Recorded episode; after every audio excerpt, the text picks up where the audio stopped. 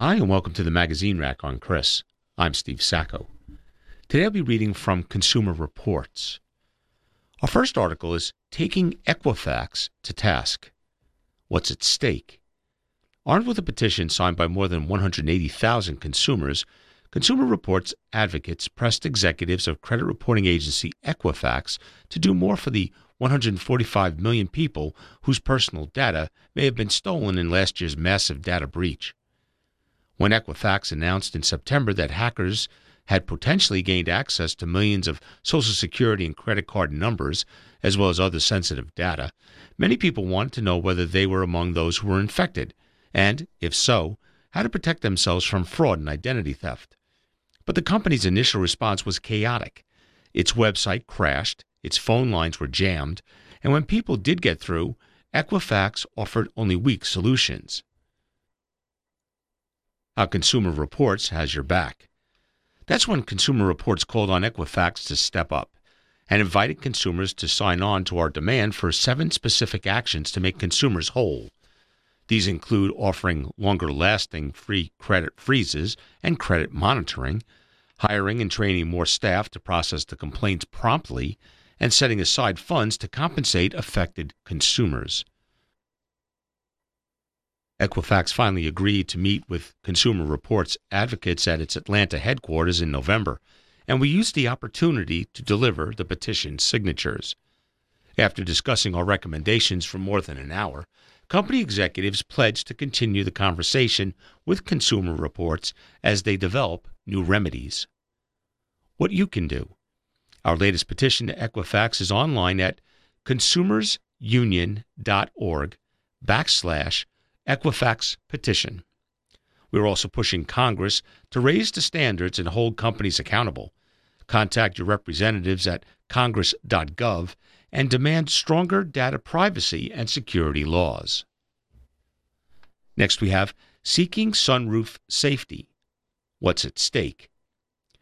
Spontaneously shattering vehicle sunroofs, which is a growing problem that we highlighted in our December 2017 issue, are getting so much more attention from policymakers.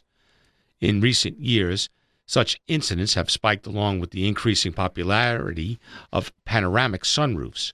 But our investigation found that many automakers and dealerships have refused to acknowledge the problem or pay for repairs. In response, Senators Richard Blumenthal, Democrat from Connecticut, and Edward Markey, Democrat from Massachusetts, sent letters to automakers asking for detailed information on sunroof materials, defects, and design. While thankfully severe injuries have not been officially linked to this hazard, the increasing trend of this risk requires immediate response and action, they wrote. How Consumer Reports has your back. The senators asked a lot of the same questions that we did and will follow the responses closely. In addition, we called on the National Highway Traffic Safety Administration, the NHTSA, to expand its ongoing investigation into the Kia Sorento sunroof problems to other makes and models, and to urge automakers with shattering incidents to order recalls. What you can do.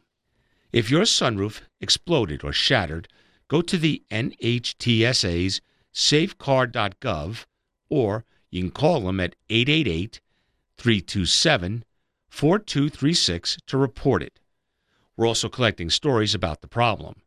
Please go to cr.org backslash exploding sunroofs to tell us what happened.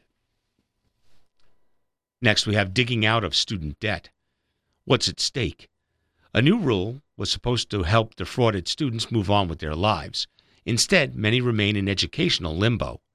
The borrower defense rule was approved by the Department of Education in 2016 after the shutdown of the for profit Corinthian colleges, which a federal investigation determined had misled the students about job placement rates and engaged in false advertising. It established a clear process for these and other defrauded students to discharge their educational debts.